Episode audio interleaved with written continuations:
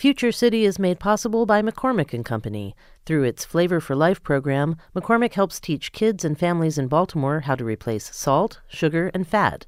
More information can be found at mccormickcorporation.com. Hello, I'm Charles Robinson.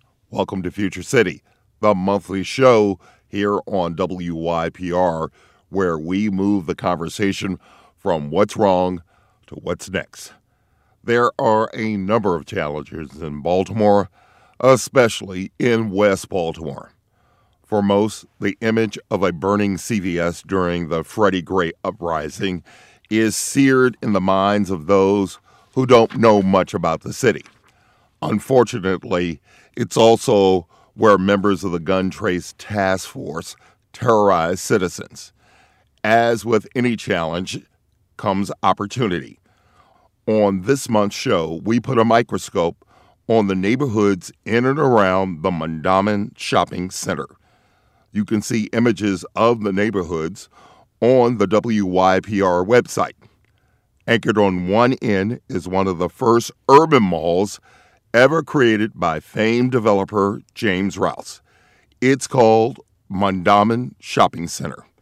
Just south of Mondawmin is the Coppin State University, an HBCU that once trained black teachers during segregation and has spread its wings to transform a neighborhood that many had given up on. Lastly, there is a Baltimore City public school called the William S. Baer School. In its early days, it treated young people who suffered from polio. Today, they're doing God's work by educating some of the most medically fragile children in the city. Their treatments are cutting edge, and they never turn away anyone who is in need. But let's begin our conversation with a catalyst that will redefine the neighborhood in and around the Mondawmin Shopping Center. Here's Tim Regan, courtesy of WJZ, talking about the project. This is the key uh, to the Target building.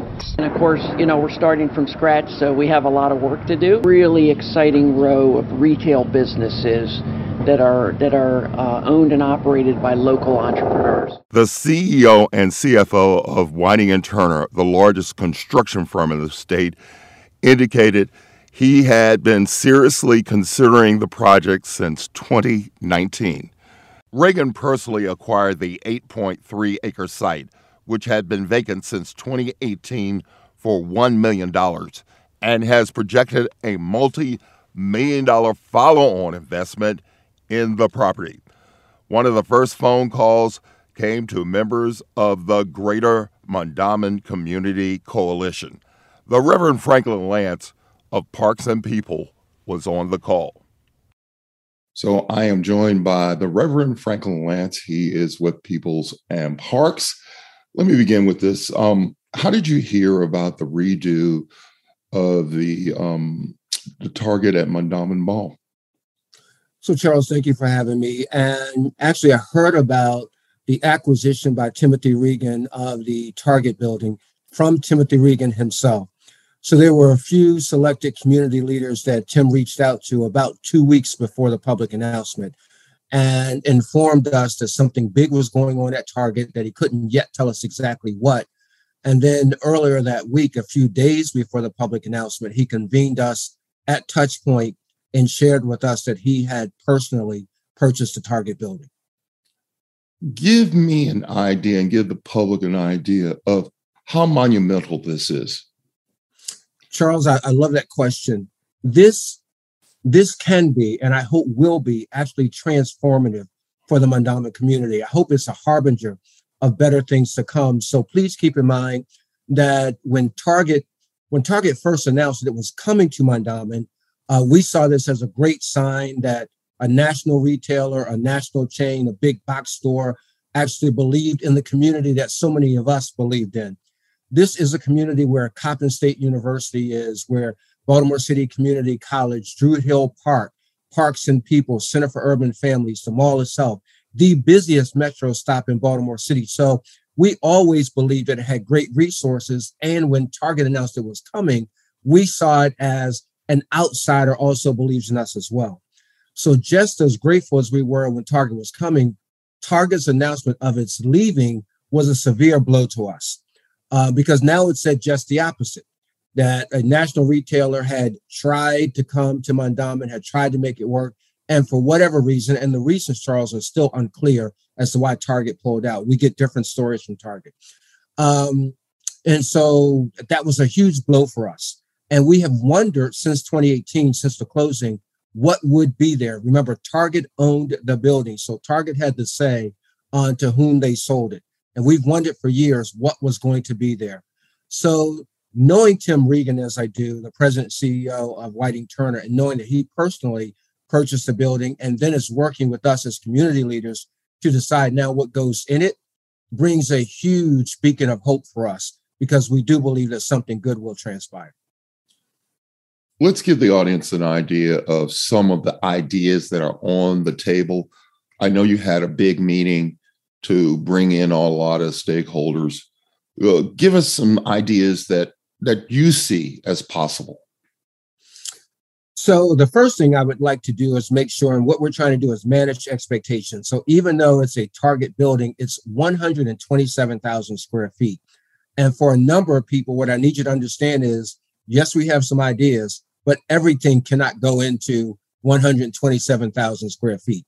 So the first thing I want to do for anybody listening is manage expectations. So with that said, Charles, some of the things that we're tossing around is an event center, uh, some place, some multi-purpose event center within that 127,000 that the community and others can use. One, we also see an incubator kind of facility where we can work with Black businesses who have everything. They have a great idea, but they maybe don't have a business plan. Maybe they don't have access to capital. Maybe they just need a space, a brick and mo- brick and mortar space from which to launch. So we see incubator space, event space. We do know that Touchpoint, which is on the other side of the mall now, will be relocated there. We do know that Whiting Turner will have a small office presence there. And then from there, we're looking at other ideas. So we've tossed around a food house kind of concept, like you see at our house. Uh, we've talked about uh, food vendors. And so we've talked about some entertainment center. Maybe there's some place where people can relax and hear jazz and just relax for a while and get a nice meal. So so the definites that we know are Touchpoint, Whiting Turner. We definitely want to do a food house. We're tossing around, will that work financially? an incubator center, some workforce development uh, complex, and then maybe even some mixed use. So we are tossing that around. Again, I want to manage expectations. 127,000 square feet cannot hold everything. This will not be the panacea that that solves all of the ills. This will be something that will be an initiative that will jumpstart what we can do, but it cannot be. It, look, the problem is not monolithic, so the solution will not be monolithic beyond the target, there are many things that are going on in the Mondawmin community. That includes Coppin State and um, various other stakeholders in and around that area. Does that give you optimism? Because obviously, people's in park, people in parks, you know, they were in a space that not many people thought was going to be cool, and now it's, as we like to say, you're on the comeuppance. Talk about that. Uh, so I would love to. There is a great deal that's happening in Greater Mondawmin, and thank you for me for granting me the opportunity to share. So, as you mentioned, Coppin is having a major revival. So you now have a new president under Dr. Jenkins who's looking to do great things at Coppin.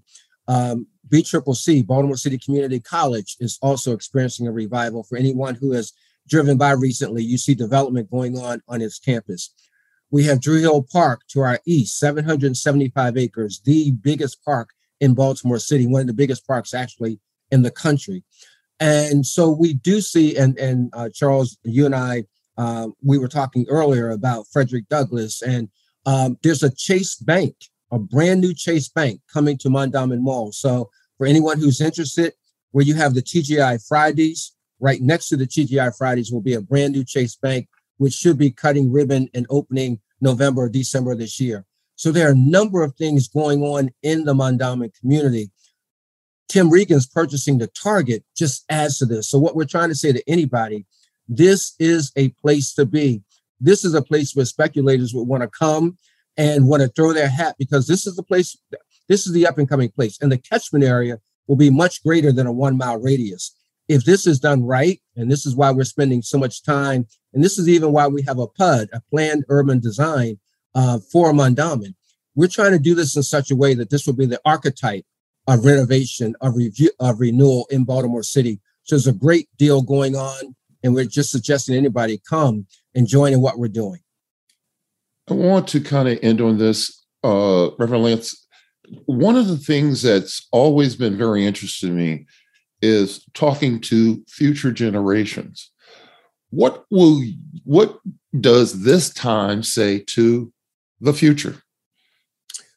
Charles, I'm glad that that's the question on which you decided to end because what this moment says to the future is that we believe in you. We believe in the future.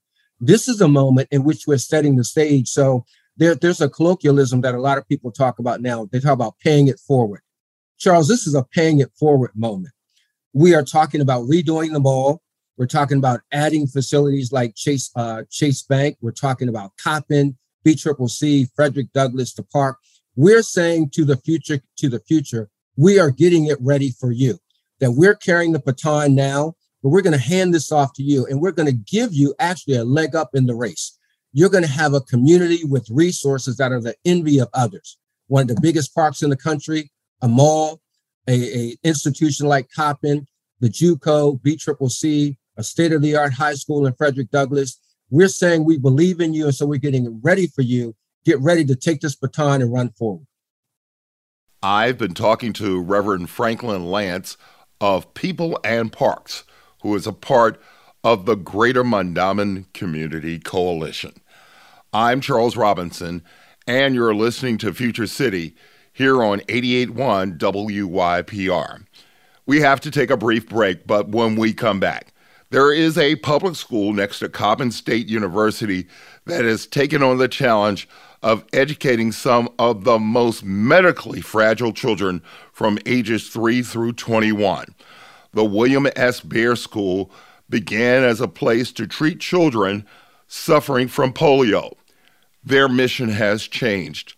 I'll be joined by its principal, Zulema Sockwell Moore. She'll explain the challenges and rewards of caring for this unique community.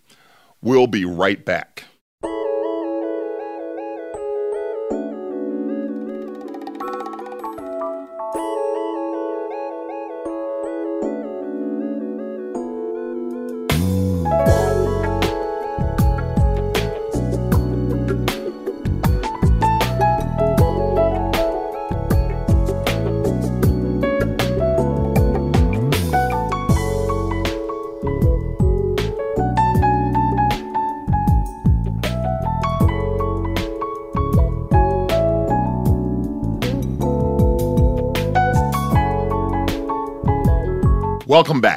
I'm Charles Robinson, and you're listening to Future City, the monthly show here on 88.1 WYPR, where we move the conversation from what's wrong to what's next.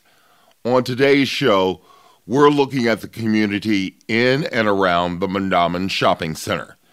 In the Robert W. Coleman neighborhood, sits a very unique research institution in Maryland. From the outside, it looks like a normal public school with school buses dropping off students. Many come to school in wheelchairs. Behind its doors are students who are challenged in unimaginable ways.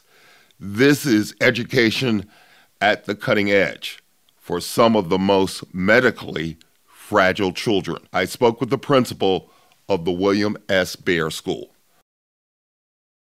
So I'm always delighted to talk to my good friend Zulema Sockwell Moore. First of all, you're the principal at the William S. Baer School. The William S. Baer School has changed over time. Explain what that transition has been like. Um, so, well, first of all, good afternoon. Um, Baer School started serving students in 1933. So we served students who had polio years ago. And over time, the school has changed to be able to meet the diverse needs of a variety of learners. So we have students in the building that have all different types of genetic disabilities, medical disorders, but what we want is to make sure that all kids are in their least restrictive environment. So they're in the place that allows them to access um, their specially designed instruction in the best way possible. I think a lot of people will be surprised to know that this is a Baltimore City public school and you take a little bit of everybody, where are the children coming from that you you're seeing today? So all of the students that are at the Baer School are students of Baltimore City. They are residents of Baltimore City, and they come from all over. We have 27 school buses full of bright minds that come every single morning and want to engage in learning with us. We have a variety of students who have a variety of different needs. Our kids um, usually have more severe and profound cognitive impairments. But we have um, a lot of students that are on different spectrums, things like that, medical needs, tracheotomies, G tubes. But you know, the bottom line is do you want to learn? And what my staff does is provides a spot for them to be able to access learning, to be able to access therapy, and provides a space for those families to be able to, um, to engage uh, with us in our school community. I know you have a number of partners that come to the school to help you facilitate this process. First of all, let's talk about the William uh, S. Baer uh, Foundation and what they provide to you.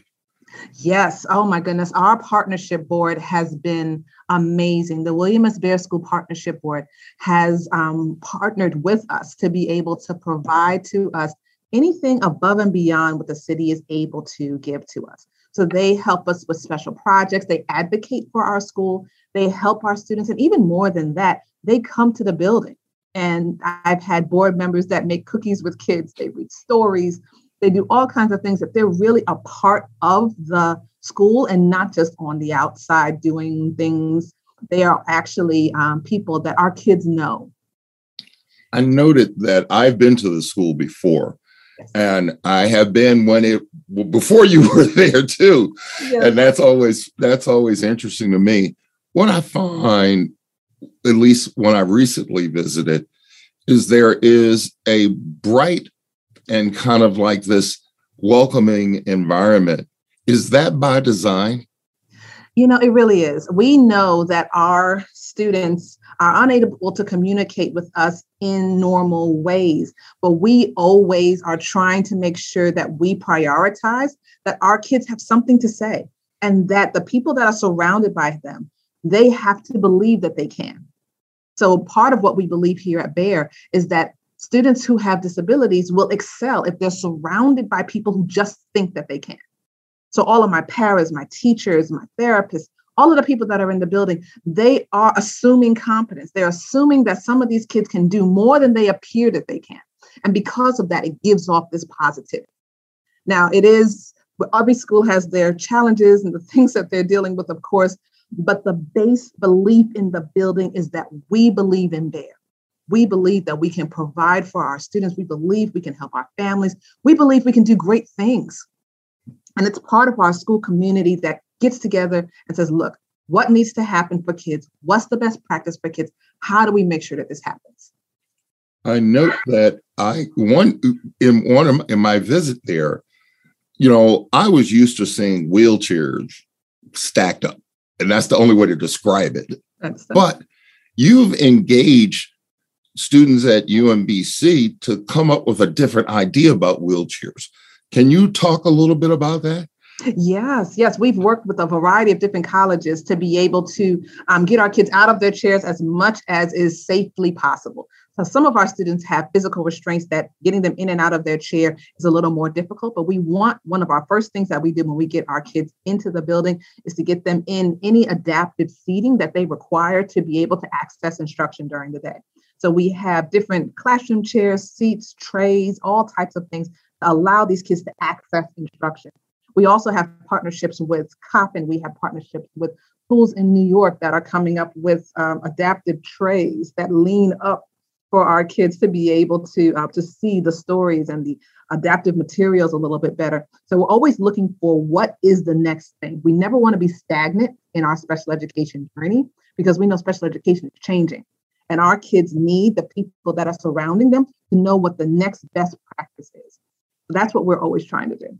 I'm glad you mentioned special education because that label on children kind of deterred them from actual learning. But you're actually teaching these young people not just the academic skills, but life skills. Uh, address that, if you will. So, our students who are in the building are starting, uh, first of all, they access the same curriculum as their non disabled peers. So, if it's a sixth grade class and they're reading this particular book, they're reading the same book in my sixth grade class as they are in the sixth grade class down the street. And how my teachers are doing that is that they are modifying the curriculum and modifying the content so that it meets that specific IEP objective. Every child in my building has something that they're doing individual. That is the purpose of the individualized educational plan for our kids. So they're all accessing the same book, but they might be accessing it in three to six different ways. So they we are really working with our kids on their communication to find out what communication level does this particular kid need? What is it that this particular kid um, would benefit from? How can we modify what we're doing to meet their needs? We don't want our kids to have to change in order to meet us. We want to change ourselves to meet what I know that one of the more interesting things that you're dealing with in this current environment is trauma. And you have tried to address it in a unique way and a cutting edge way. Talk to the audience about how trauma is affecting not just only the school, but how you approach it. Well, you know, um, Baltimore City did a huge rollout a couple of years ago where they created intensive learning sites. And um, the Baer School signed up to be an intensive learning site for something called wholeness, which is basically social emotional learning. We believe that our kids were dealing with trauma, were dealing with a need to engage their social emotional skills. And we were the first school in Baltimore City that was a separate public day school that got approved to do to be an intensive learning site into wholeness. So in our building, we had a wholeness room. And it's the most amazing place. You you you get you you walk through the door and immediately you feel calmer. And there's low lights, there's music playing, there's a massage chair, they do yoga classes because we believe that even though our kids can't communicate, they're still dealing with some things that we have to help them express. And we want to be the place where if that child need someone to teach them what happy is, what sad is. How do I deal with my emotions? How do I express myself? I'm nonverbal, but I'm still having these things going on, and I need a way to express it. So, our wholeness specialist um, uh, is absolutely phenomenal. And what he's done over time is he's actually modeled and made something that works well for children who, um, who have a variety of disabilities.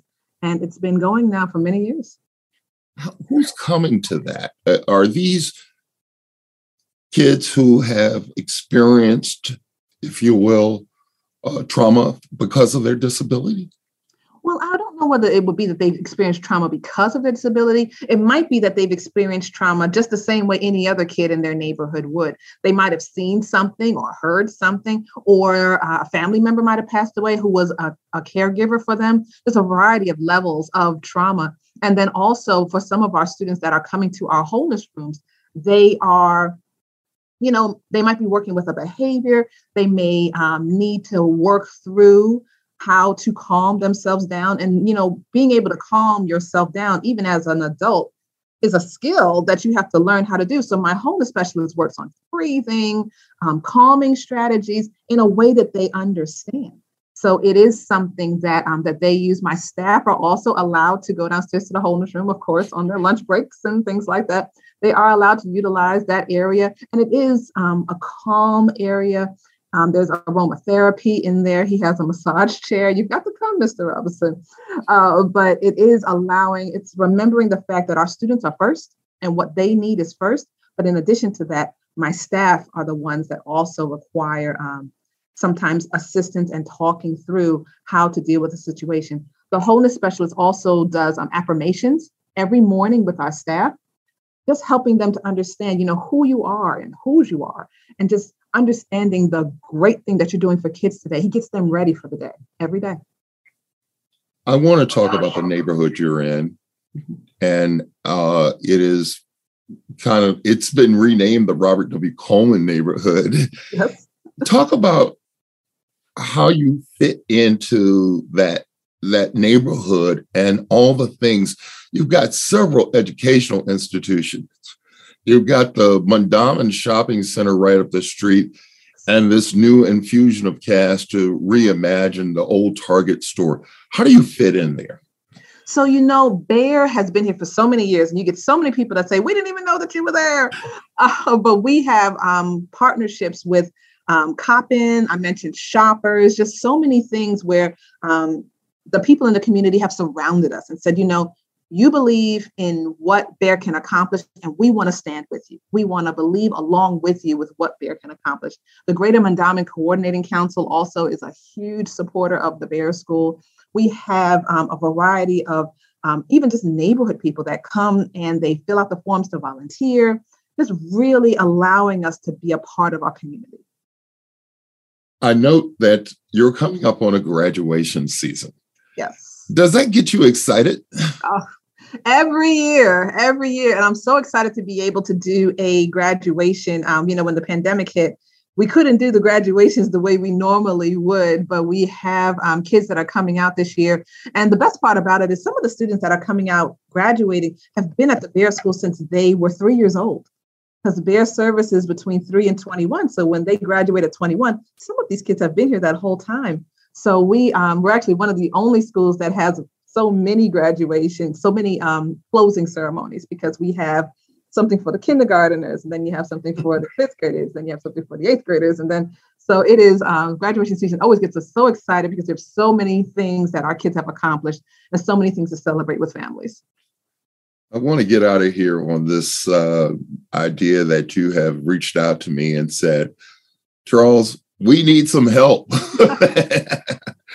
what, yeah. what, are you looking for, and what, what what can the audience help you with? You know, we are first of all, we're always looking for volunteers. That's off the top. Every day, every year, we're always looking for extra pairs of hands that will um, come in. Of course, clear all the clearances that have to be taken care of, and help us in classrooms working with kids but we also have job openings. Now, job openings for Baer School is actually very, very rare. We have our teacher positions, we have paraeducator positions. We um, usually, for many of our staff that are here at the Baer School, they've been here 35 years, um, you know, 40 years. Some of our staff, you know, their commitment to these kids is just tremendously amazing. I have been here at the Baer School since 1998. So we have um, years and years of service, but we have some of those amazing, amazing individuals are retiring. So we are looking to um, to hire new special education teachers. We're looking for special education paras. If you are interested, please definitely reach out to us at the school. Um, my email is zsockwell, that's S O C K W E L L, at bcps.k12.md.us.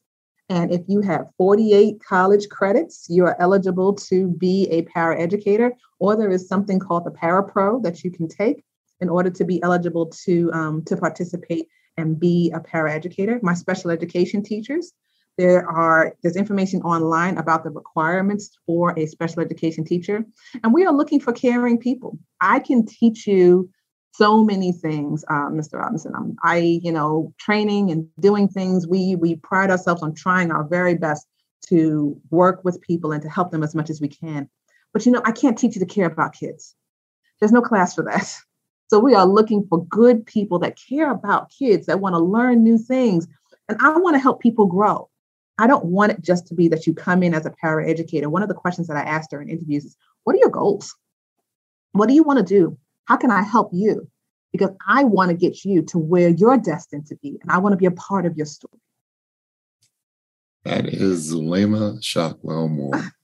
and she runs the Baer school. Yes. Please check her out. Uh, yes. And first of all, thank you for doing the work that you do and for as long as you've been doing it.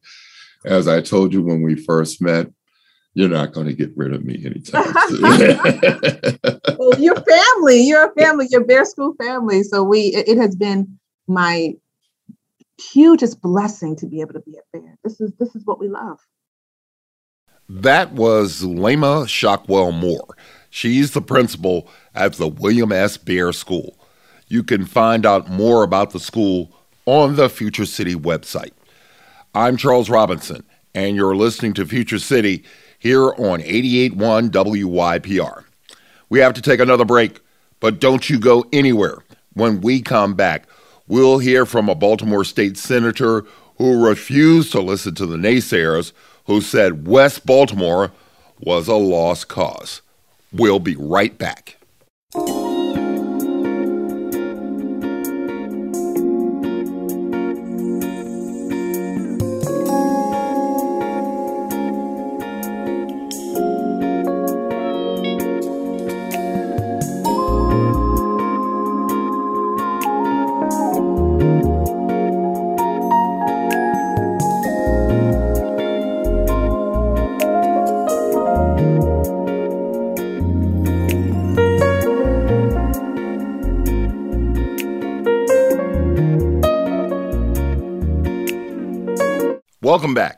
Charles Robinson, and you're listening to Future City, the monthly show here on 88.1 WYPR, where we move the conversation from what's wrong to what's next.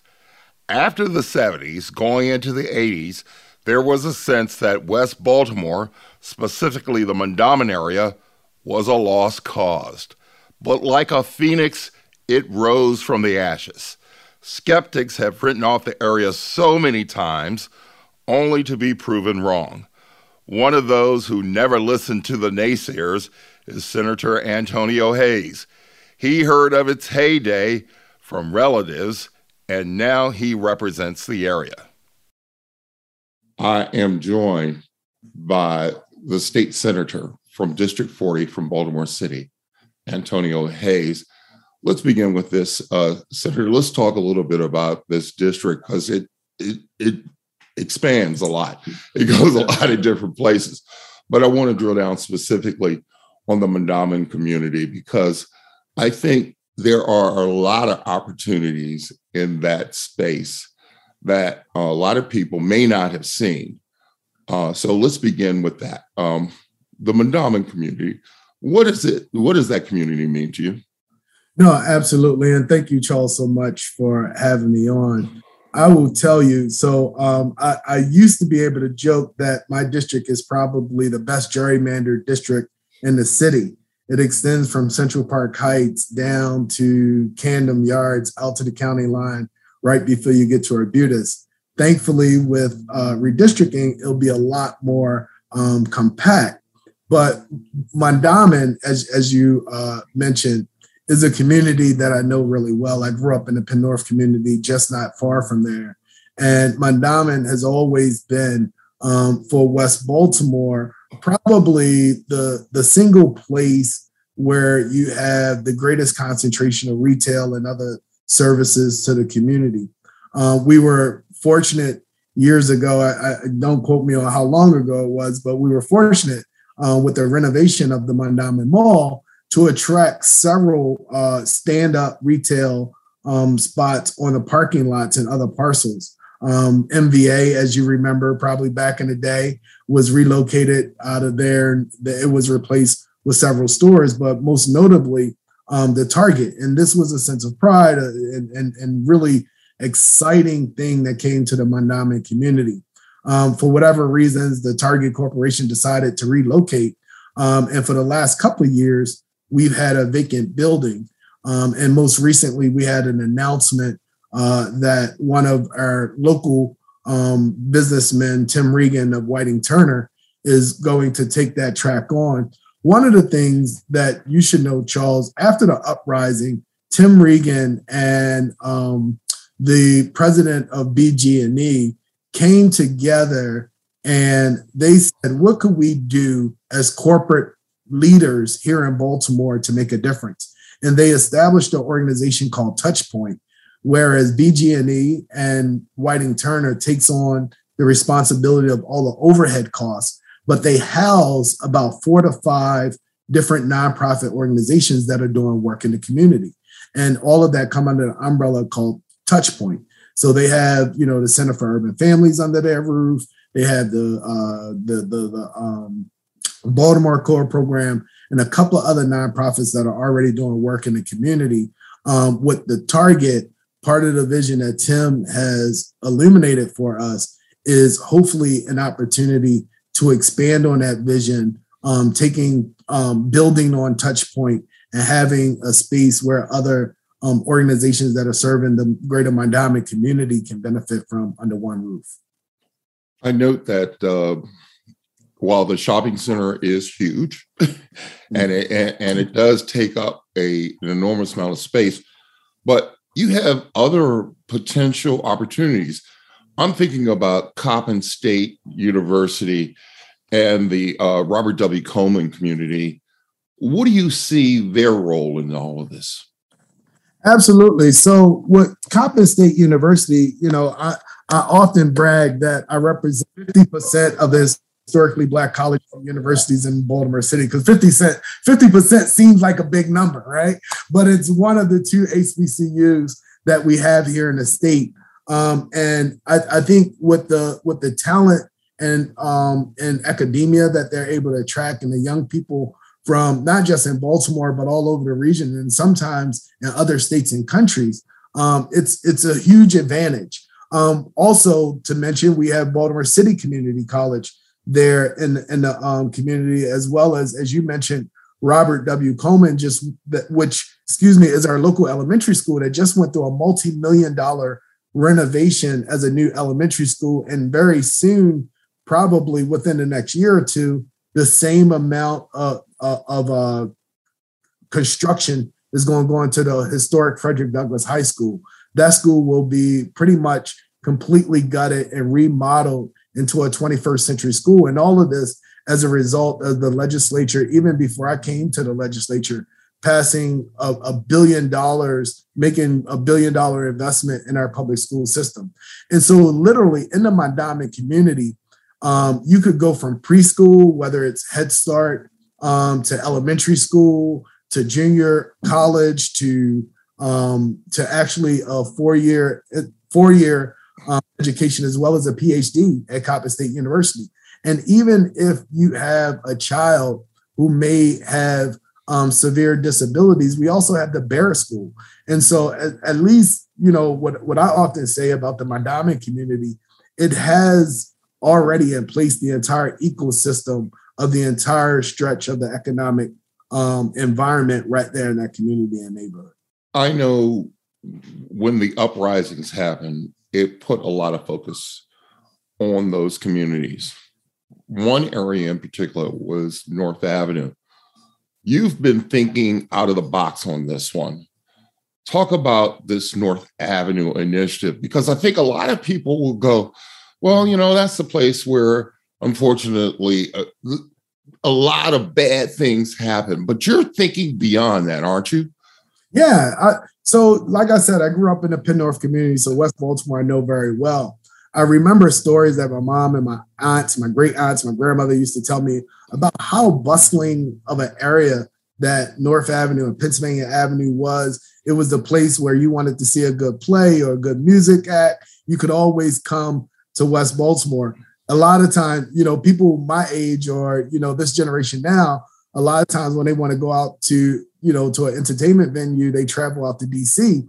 But from my understanding and talking to some of the elders in my in my family, the reverse was happening back in the day. People from DC was coming to Baltimore because Baltimore was where it was happening. And so one of the things that we've embarked upon last year, we um, you know, there's there's a lot of activity that's in the pipeline. Next month, there's uh, the old Madison Park North um, right there at the bottom of Reservoir Hill in, between Bolton Hill.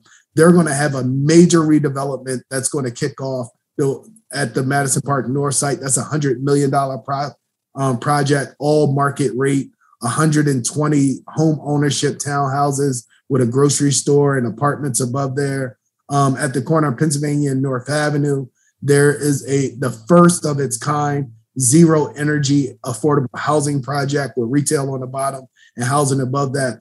And so, what we've thought about is how do we bring all of these isolated pieces together as a collective to build a whole vision? And so, we created the West North Avenue Development Authority, which uses Coppin State University and MICA as anchor institutions to help leverage additional investment beyond what is already there. And so, the West North Avenue Development Authority, we just um, brought on a new executive director last month. Um, and we are charging that organization as it stand up will have the responsibility of developing a comprehensive uh, revitalization plan of North Avenue from 83 to Hilton, where we would attract, uh, you know, new businesses, uh, attract more home ownership opportunities and residential opportunities along that North Avenue corridor. Just a little bit of history. I'm told back in the day, North Avenue actually used to be the dividing line between Baltimore City and Baltimore County.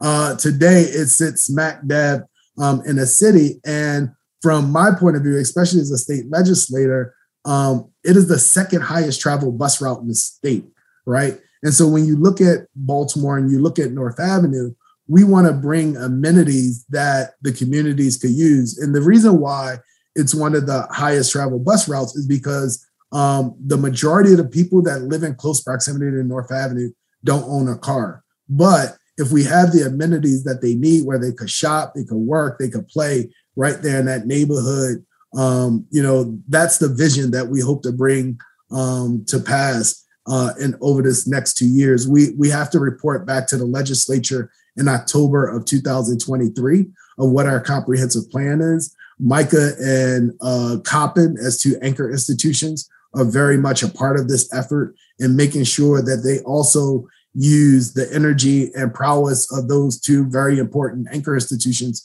in our community to bring about the revitalization that the community is so desperately needed. I want to get out of here on this, uh, if you will, Senator Hayes. Look in that crystal ball of yours and and tell me what future generations will take away from what your efforts and other efforts are in this uh, in this environment?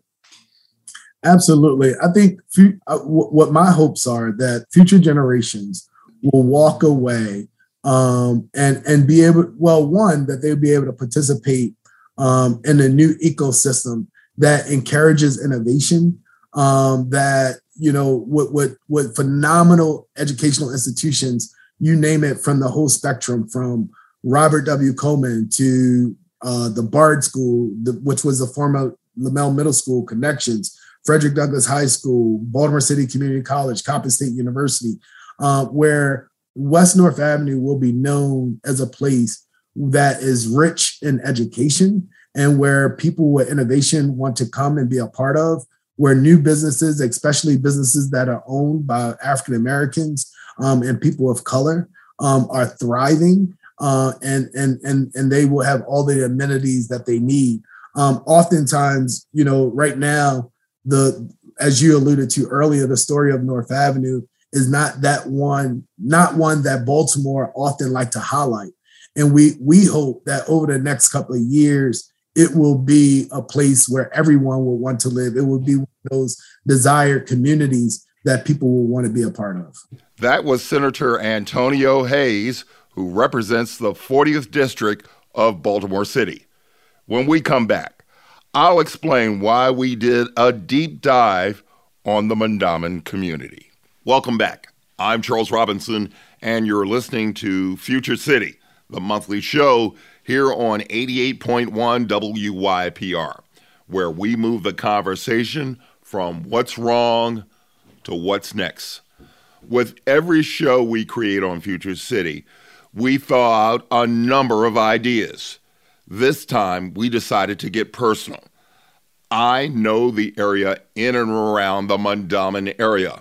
It's where I grew up. Mondawmin was the first mall I ever went to. To date myself, it wasn't the enclosed behemoth it is today. I played sports on the grounds of Frederick Douglass High School. I attended Robert W. Coleman Elementary School, the class of 1969, the year after Dr. Martin Luther King Jr. riots occurred in Baltimore. I was recently asked to come back to the school to talk about possibilities and the neighborhood. This neighborhood grounded me. The former Coppin State College, now university, gave me and my friend David Brown a college ID after we beat a number of college students at ping pong. Those IDs allowed us to see an unknown musical group called, get this, Earth, Wind, and Fire. On a whim, we decided to see a lecture by H. Rap Brown, the Black Revolutionary and Black Panther. The speech was called Burn, Baby, Burn. He gave the same speech in Cambridge, Maryland, and the town went up in flames, and he ended up on the FBI's most wanted list. Despite everyone wanting to see the worst in this neighborhood, I see possibilities at every turn. You know, there is a young person in this neighborhood whose academic skills have yet to be tapped. There is also a young man or woman who has an idea to put in context societal changes going on in the world. And yes, some of them are even dreaming of potential entrepreneurial pursuits. How do I know? Because that was me. I'm not trying to suggest these young people be me, but I want them to know you can go anywhere in the world coming from the Mondawmin community. Thank you to today's guests for sharing their expertise and allowing us to hear their knowledge. Future City is produced and edited by Spencer Bryant, and you can hear extended conversations with all of our guests and find out more about them by visiting wypr.org and search for Future City. You know, we welcome your feedback, and you can always email us with your questions or thoughts about the show at Future City, that's one word, at wypr.org. Until next time, I'm Charles Robinson for 88.1 WYPR and my producer Spencer Bryant and everyone who makes Future City possible. We hope your dreams of tomorrow become a reality. I'm your host, Charles Robinson.